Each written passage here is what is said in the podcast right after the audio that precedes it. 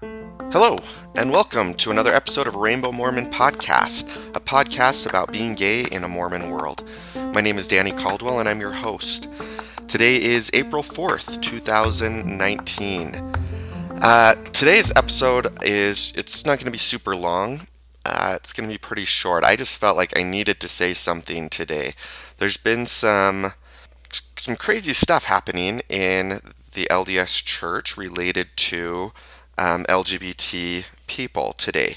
Back in 2015, it was November of 2015, there was a really controversial, um, some really controversial changes that were made to the handbook that's used by leaders within the LDS Church. Those changes had to do with LGBT people. And those changes are, I'm going to read those and share those with you. So um, they added this new section to Handbook 1. The section they added was called Children of a Parent Living in a Same Gender Relationship. Once again, I'm just get annoyed that they say same gender because that's not really what it is. But, anyways, um, you've heard my rants about that before. But this section reads as follows says a natural or adopted child of a parent living in a same gender relationship, whether the couple is married or cohabitating, may not receive a name and a blessing. So this refers to as when LDS children are infants, there's a blessing that's given, and they're given, it's called a name and a blessing. It's kind of a big event for a family. All the family comes out to it, and um, there's usually a big get together afterwards. It's a big event, so they're first off excluded from being able to do that. Goes on to say a natural or adopted child of a parent living in a same gender relationship, whether the couple is married or cohabitating, may be baptized and confirmed, ordained, or recommended for missionary service, only as follows. A mission president or a stake president may request approval from the office of the First Presidency to baptize and confirm, ordain, or recommend missionary service for a child of a parent who has lived or is living in a same gender relationship when he is satisfied by personal interviews that both of the following requirements are met. Requirement 1 the child accepts and is committed to live the teachings and doctrines of the church, and specifically disavows the practice of same gender cohabitation and marriage. And requirement two, the child is of legal age, which would be 18, and does not live with a parent who has lived or currently lives in a same gender cohabitation relationship or marriage. Okay, so that was the first part of this that started this uproar that um, you know children were being excluded from these very important things in uh, Mormons' lives because of the way their parents were living. Um, and so it goes on to discuss um, when a disciplinary council is mandatory. And a disciplinary council is when an individual is, for whatever reason, is not living in accordance to the teachings of the church. And so there's a meeting that's held to basically decide the consequences of that. And so saying when a disciplinary council is mandatory, and it says apostasy.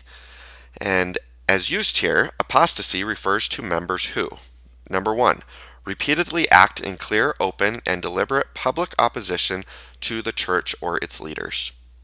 Number two, persistent in teaching as church doctrine information that is not church doctrine after they have been corrected by their bishop or a higher authority. Number three, continue to follow the teachings of apostate sects, such as those that advocate plural marriage, after being corrected by their bishop or a higher authority. Number four, are in a same gender marriage. And number five, formally join another church and advocate its teachings. So these two changes that were that were made were really bothersome to a lot of people because it felt very exclusionary and kind of pushed LGBT people even further out of of feeling connected. Um, this was actually when this happened. This was kind of when things started to unravel for me, as far as my my testimony in the LDS Church was concerned. So fast forward to about a year ago, President Nelson was giving a talk in to a group of students in Hawaii, and he says in regards to this policy. He says this prophetic process, which also includes fasting, prayer, studying, pondering, counseling with each other as they wrestle with the issue, was followed in 2012 with the change in age for missionary service, as well as the recent additions to the Church's handbook consequent to the legalization of same sex marriage in some countries. President Nelson said. So he's talking about that policy that I just read. And he goes on to say, filled with compassion for all, and especially for the children, we wrestle at length to understand the Lord's will in this matter he said, ever mindful of God's plan of salvation and of his hope for eternal life for each of his children. We considered countless permutations and combinations of possible scenarios that could arise. We met repeatedly in the temple in fasting and prayer and sought further direction and inspiration. And then, when the Lord inspired his prophet, President Thomas S. Monson, to declare the mind of the Lord and the will of the Lord, each of us during that sacred moment felt a spiritual confirmation. It was our privilege as apostles to sustain what had been revealed to President Monson. Revelation from the Lord to his servants is a sacred process, and so is your privilege of receiving personal revelation. So there he states that, and he's acting as prophet at this point, states that that policy change was a revelation from God to President Monson. Uh, this was something that had been caused lots of problems for people. A lot of people started leaving the church over this or started having problems with their testimony over this. Um, there have been lots of people who have been excommunicated from the church over this. There have been lots of children who have not been allowed to be blessed or to be baptized because of this. In fact, my custody agreement in my divorce is the way it is based on this policy. My ex-wife was very concerned that if we had equal custody that our children would not be able to be baptized. And while we have joint physical and legal custody, she sees the kids 60% of the time, I have the kids 40% of the time. And that agreement was made because of this policy. So it's caused a lot of turmoil for a lot of people. So, what's going on today? today there has been there was a meeting that was held for it was a leadership session of the annual conference that's held for the LDS Church, uh, which the full conference starts on Saturday. Um, they had a meeting for leadership today, and in this, um, Elder uh, Dallin H. Oaks made some statements regarding this um, these policies. So, what was said is um, at the direction of the first presidency, President Oaks shared that effective immediately, children of parents who identify themselves as lesbian, gay, bisexual, or transgender may be baptized without first presidency approval if the custodial parents give permission for the baptism and both understand the doctrine that a baptized child will be taught and the covenants he or she will be expected to make. A non-member parent or parents, including LGBT parents, can request their baby be blessed by a worthy Melchizedek priesthood holder. These parents need to understand that congregation members will contact them periodically and that when the child who has been blessed reaches eight years of age, a church member will contact them and propose that the child be baptized. Previously, our handbook characterized same gender marriage by a member as apostasy. While we still consider such a marriage to be a serious transgression, it will not be treated as apostasy for purposes of church discipline. Instead, the immoral conduct in heterosexual or homosexual relationships will be treated in the same way. He goes on to say that the very positive policies announced this morning should help affected families. In addition, our members' efforts to show more understanding, compassion, and love should increase respect and understanding among all people of goodwill. We want to reduce the hate and contention so common today. We are optimistic that a majority of people, whatever their beliefs and orientations, long for better understanding and less contentious communications. That is surely our desire, and we seek we seek the help of our members and others to attain it. These new policies are being sent to priesthood leaders worldwide and will be included in online updates to our church handbook for leaders. These changes do not represent a shift in church doctrine related to marriage or the commandments of God in regard to chastity and morality. The doctrine of the plan of salvation and the importance of chastity will not change. These policy changes come after an extended period of counseling with our brethren in the Quorum of the Twelve Apostles and after fervent, united prayer to understand the will of the Lord on these matters. Okay, so there's there's a lot there. I, I don't really know how to feel. Um, I saw this today and my first response was excitement, and I made a Facebook post immediately sharing this. And that was quickly followed by sadness and frustration and some anger, followed by a lot of confusion. Um, the sadness being that these policies have hurt so many people. I know people who have been very recently, within weeks, I mean, in the last few weeks, been excommunicated from the church because they married a married a same-sex partner, uh, and then a few weeks later, that's no longer something that we excommunicate for. That's not an apostate action.